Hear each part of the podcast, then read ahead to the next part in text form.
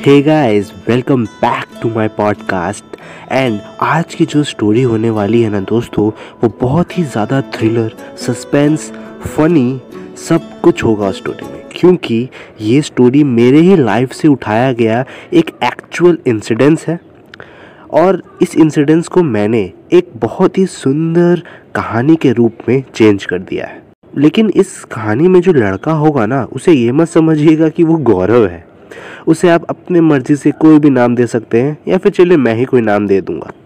सो so, basically ये story होगा एक पार्टी पे। और वो पार्टी और ज़्यादा स्पेशलाइज करके बताऊँ तो वो है birthday party so birthday party को मैंने एक स्टोरी से कनेक्ट कर दिया है और एक बहुत ही सुंदर कहानी आप सबके लिए मैं लेके आया हूँ। सो so, चलिए सुनते हैं हमारे आज का एक बहुत ही special story in my podcast hello lovely amazing people this is your only host and दोस्त avenger Gaurav a podcast influencer and also a fabulist welcoming you all in my podcast that is welcome the a show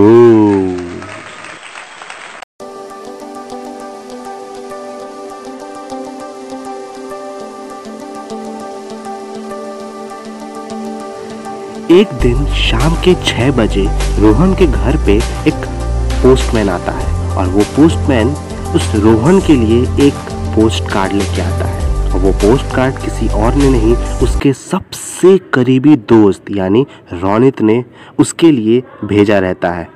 तो घर की घंटी बजती है और घर का दरवाज़ा खोलने रोहन के पापा आते हैं। तो रोहन के पापा उस लेटर को देखते हैं, वो भी बहुत खुश होते हैं, क्योंकि रौनित जो कि रोहन का बहुत ही करीबी दोस्त था, वो रोहन के पापा से भी बहुत ही अच्छे से बात किया करता था और उन्हें याद था कि कैसे वो सब एक ही कॉलोनी में पहले रहते थे। लेकिन अब किसी वजह से रोनित को थोड़ा दूर जाके रहना पड़ा, क्योंकि रोनित का अब अपना घर बन चुका था और वो रोहन के पास अब ज़्यादा दिन तक नहीं रह सकता था। एक्चुअली पहले उन दोनों का घर बिल्कुल आजू बाजू में ही था लेकिन वही कहते हैं ना, अपना घर बन जाता है तो लोग अलग हो जाते हैं and blah and blah and blah तो उसी तरीके से रोनित भी रोहन से अलग हो चुका था, लेकिन अभी भी वो दोनों बहुत ही अच्छे दोस्त थे। व्हाट्सएप के थ्रू चैट करके बात किया करते थे। फ़ोन पर उतना ज़्यादा बात नहीं होता था उनका। क्योंकि वो ज़्यादा बिज़ी भी रहते थे अपने पढ़ाई लिखाई में इन सब चीज़ों में। सो so, तो जो पत्र था जो लेटर था वो लेटर रोहन खुद पढ़ता है और उसे पता चलता है कि रोनित का बर्थडे आने वाला है। वो तो उसे पता ही था। वो हर दिन हमेशा रात के शाम बारह बजे सबसे पहला मैसेज उसको भेजता था रोनित को हैप्पी बर्थडे रोनित. लेकिन इस बार रोनित ने उसे खुद इनवाइट किया था अपने बर्थडे में आने के लिए। और ये भी कहा था कि रात पार्टी चलने वाली है तो मैं तुम्हारे लिए स्पेशल प्राइवेट कार भी भेजूँगा। तुमको उसी में आना है और उसी के थ्रू तुम जा भी सकते हो। लेकिन अब बात ये थी कि क्या घर से परमिशन मिलेगा बर्थडे पार्टी में जाने के लिए? क्या मम्मी इस बात को मानेंगी? क्या पापा इस बात को मानेंगे? सो देखते हैं क्या होता है।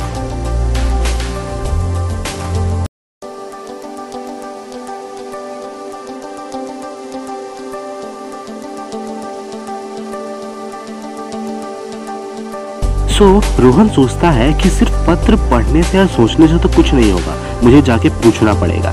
तब सबसे पहले अपने पापा के पास जाता है और कहता है पापा छः बजे पाँच तारीख को मेरे को अपने दोस्त के बर्थडे पार्टी में जाना है। और आप जानते ही हैं वो दोस्त कितना करीबी है मेरा। मेरा वहाँ जाना बहुत ज़्यादा ज़रूरी है। तब उसके पापा बोलते हैं क्यों नहीं बेटे? बिल्कुल जाओ तुम। लेकिन हाँ एक बार अपनी माँ से ज़रूर पूछ लेना। सो मेन प्रॉब्लम तो मॉमी थी वो मॉम से थोड़ा डरता भी था है ना? मेरे से बिल्कुल उल्टा। सो so, वो अपनी मॉम के पास जाता है थोड़ा चापलूसी करता है है ना? मम्मी से जब बात मनवाना रहता है तो करना पड़ता है। ले, लेकिन माँ भी जो है वो बहुत ही ज़्यादा इंटेलिजेंट या फिर कह सकते हैं ब्रेव थी। तो वो भी समझ जाती हैं कि रोहन को कुछ ना कुछ बातें हैं जो मेरे से मनवानी है। तो वो सीधा पूछ देती हैं बताओ बेटे क्या पूछना है तुम्हें? तुम इतनी बात घुमा फिरा के क्यों कर रहे हो? चापलूसी मत करो। तुम पूछो सीधा सीधा तो वो हंस के पूछता है माँ क्या मैं छः बजे पाँच तारीख को अपने बेस्ट फ्रेंड यानी रौनित के बर्थडे पार्टी में जा सकता हूँ? तो माँ कहती है हाँ क्यों नहीं जा सकते? रौनित के बर्थडे पार्टी में तो जाना ही चाहिए वो भी उसने खुद इनवाइट किया है। लेकिन हाँ एक बात याद रखना दस बजे से पहले तुम घर आ जाना। सो so, बहुत खुश हो जाता है और अब छः बज जाते हैं पाँच तारीख के। अब उसे जाना रहता है, लेकिन जो कार उसको लेने आने वाली रहती है, वो अनफॉर्चुनेटली कहीं बीच रास्ते में ही ख़राब हो जाती है, और वो कार नहीं आ पाता उसे लेने। लेकिन उसके पापा तो रहते ही हैं। अब वो उसके पापा के थ्रू बाइक पे बैठ के रौनक के घर पहुँच जाता है, और छः बजे शुरू होती है धमाकेदार इंटरेस्टिंग मज़ेदार पार्टी और वो पार्टी रहती है बर्थडे पार्टी सो बहुत ही डिलीशियस केक आया रहता है पर्पल कलर का। बहुत ही मज़ा आता है है ना? पूरी फैमिली एक दूसरे को केक लगा रही रहती है और रोहन जो है वो साइड में बैठ के सब कुछ देख रहा होता है। उसे देखने में ही बहुत ज़्यादा मज़ा आता है। और पीछे से बहुत ही लाउड साउंड में गाना बज रहा रहता है, एकदम आहा अलग अलग अलग अलग तरीके के गाने बजते रहते हैं और रोहन को गाना सुनना तो पसंद ही होता है। तो वो गाना सुनता है, मस्त इन्जॉय करता है, पार्टी को नई नई चीज़ें देखता है और सबसे स्पेशल बात छः से सात महीने बाद वो किसी बर्थडे पार्टी में जाता है। एक बहुत ही लंबे टाइम के बाद पेंडेमिक के बाद लॉकडाउन के बाद। इसके वजह से तो मज़ा और ज़्यादा डबल ट्रिपल चौगुना पाँच गुना जो बोल सकते हैं, सब हो जाता है। है ना? अब धीरे धीरे जो है वो केक कटिंग ख़त्म होती है, जो रिफ्रेशमेंट्स रहते हैं वो बढ़ते हैं तो वो रिफ्रेशमेंट खाता है। जाके रौनित से मिलता है, उसे बर्थडे विश करता है गिफ्ट देता है और फिर सब कुछ बातचीत करके डांस शुरू हो जाता है। डांस भी करते हैं सब लोग और फिर जो है वो वापस घर आने के लिए उस रौनित के घर से निकल जाता है। लेकिन मेन कहानी तो अब शुरू होती है।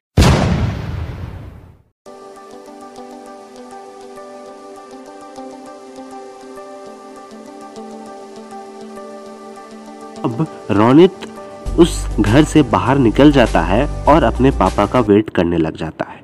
ऐसे वेट करते करते करते करते करते करते आधा घंटा बीत जाता है, लेकिन उसके पापा जो है वो उसे लेने ही नहीं आ पाते। है ना? और वैसे भी दस बज चुका होता है, दस बजे से पहले उसे घर पहुँचना रहता है। बिल्कुल डार्क नाइट होता है, बिल्कुल अंधेरा होता है। पीछे से चमकादड़ों की आवाज़ आती है, जुगनू की आवाज़ आती है अलग अलग पंछियों की आवाज़ आती है। और धीरे धीरे धीरे धीरे ऐसा लगता है कि कोई उसकी तरफ़ आ रहा है। और ज़्यादा डर जाता है। वो सोचता है कि कहीं कोई किडनैपर तो नहीं आ रहा है, या फिर कोई टेररिस्ट या कोई डाकू तो नहीं है जो उसे किडनैप करने आ रहा है। बिल्कुल सुनसान सड़क होती है, रात का समय होता है, बहुत ज़्यादा डरा रहता है वो बच्चा। वैसे भी सत्रह साल का रहता है। तो ज़ाहिर सी बात है डरना तो होना ही था। सो so, लेकिन वो सोचता है कि पापा अभी तक आए नहीं हैं तो वो धीरे धीरे धीरे धीरे सोचता है कि मैं खुद ही चलना शुरू कर देता हूँ आधे घंटे में तो मैं ही घर पहुँच जाऊँगा। तो वो वॉक करना शुरू कर देता है लेकिन जैसे ही वो वॉक करता है दस मिनट बाद पीछे से फिर से पैरों की आवाज़ आती है। साइड में एक स्कूटर भी रहता है। वो देखता नहीं है पीछे मुड़ के। उसको आवाज़ आती है, स्कूटर के इंजन की, आदमियों के पैरों के फुटस्टेप्स की। तो वो अपना स्पीड और तेज़ कर देता है, वो और तेज़ चलने लग जाता है। वैसे जैसे वो तेज़ चलने लग जाता है, पीछे से जो आदमी रहता है, वो भी तेज़ चलने लग जाता है।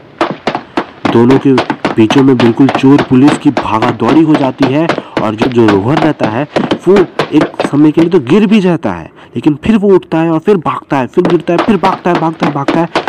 और भागते भागते भागते भागते वो घर पहुँच जाता। अब जैसे उसकी माँ देखती है कि वो हाफ़ रहा रहता है, पूछता है, क्या हुआ रोहन? तुम इतना हाफ़ क्यों रहे हो?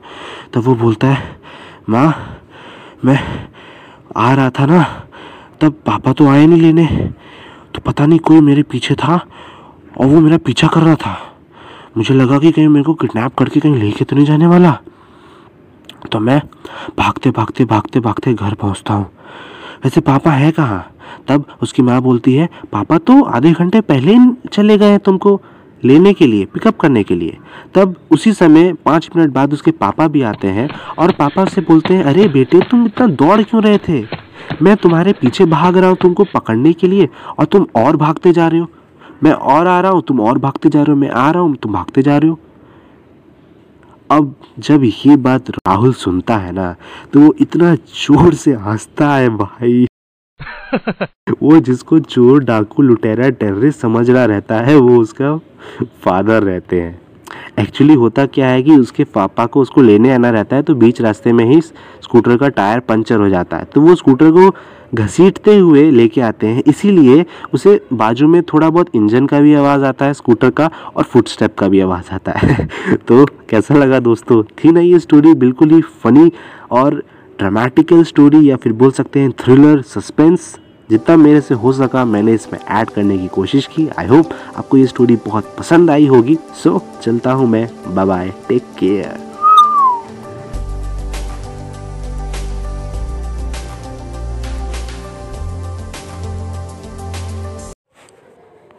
thank you so much guys. Thank you so so so much because you guys spent your couple of minutes in my podcast episode. This is really a great deal for me. So for listening this type of motivating and inspiring stories stay tuned with my podcast episodes. That is welcome the ag show.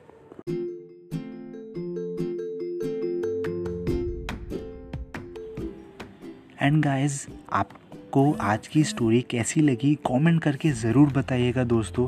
अगर आप इसे anchor पे सुन रहे हैं तो वहाँ पे जाके आप मुझे स्टार मार्क कर सकते हैं, जिससे आगे आने वाली जितने भी मेरे पॉडकास्ट एपिसोड्स हैं, वो आपको तुरंत के तुरंत आपको नोटिफिकेशन मिल जाएगा। अगर स्पॉटीफाई पे सुन रहे हैं तो वहाँ पे आप जाके सिंपली फॉलो बटन पे प्रेस करिए then you are started to following me और अगर आप इसे एप्पल पॉडकास्ट पर सुन रहे हैं तो वहाँ तो गलती से भी आप मुझे फॉलो करना ना भूलिएगा और साथ ही साथ इस पॉडकास्ट को जो भी आपको वर्थ लगे, कि ये किस स्टार पे रेट करता है two star three star four star five star what you think this podcast is worth for go and give your star, give your reviews so that i can make more interesting and attractive stories for you guys. So once again thank you a lot for listening me till the end और अगर आप एक Instagram user हैं तो Avenger under score गौरव ये मेरा Instagram page है। इस पर भी जाके आप मेरे को फॉलो करिए क्योंकि वहाँ पे भी मैं डेली बेसिस पे बहुत ही प्रीमियम और क्रिएटिव कंटेंट्स डालता हूँ जो कि आपके लाइफ में बहुत ज़्यादा एक हीलिंग पावर की तरह काम करेगा। So so, tata bye bye see you again